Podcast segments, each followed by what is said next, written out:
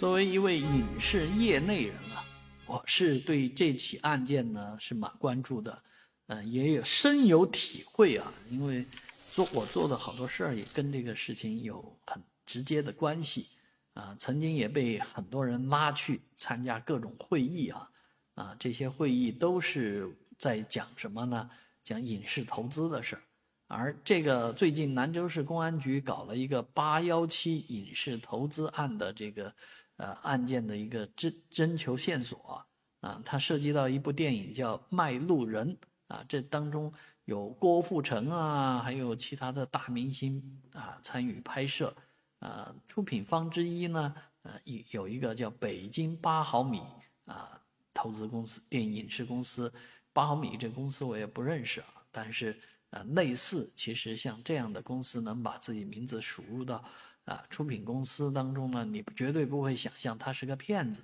但是确确实实这些人就是骗子，啊，好多人说在北京的工体那边喝个咖啡，周围的人说的都是几个亿、几个亿的项目，啊，有点浮夸，但是呢，你想想象不到的是背后确确实实有很多人上当。当然，这起案件主要是通过这个股票投资群。啊，然后通过这个讲师啊，或者说小助理，单独跟你啊这个切磋啊，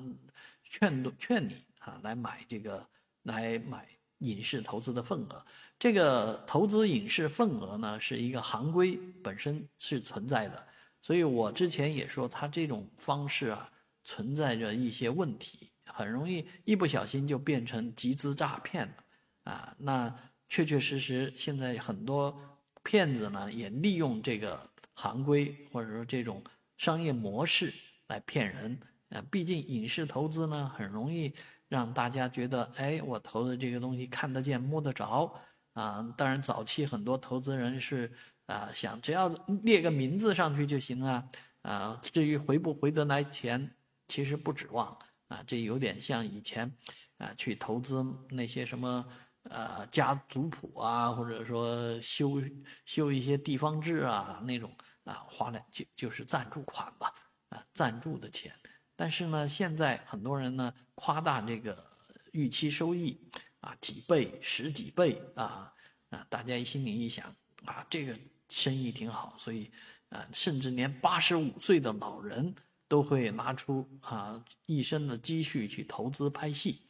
啊，这个事情就有点过了。那投资啊拍戏来讲啊，风险非常之大。这个事情在全世界都如此啊，不仅仅是中国了啊，全世界投资都很大。但是每年都有人要投资拍电影电视剧啊啊，但是这些投资很容易就打水漂掉啊，或者甚至于直接就被别人骗走了啊。在此呢，也要呃告诉老年朋友们啊。不要轻易参与影视剧啊作品的投资，谨防上当。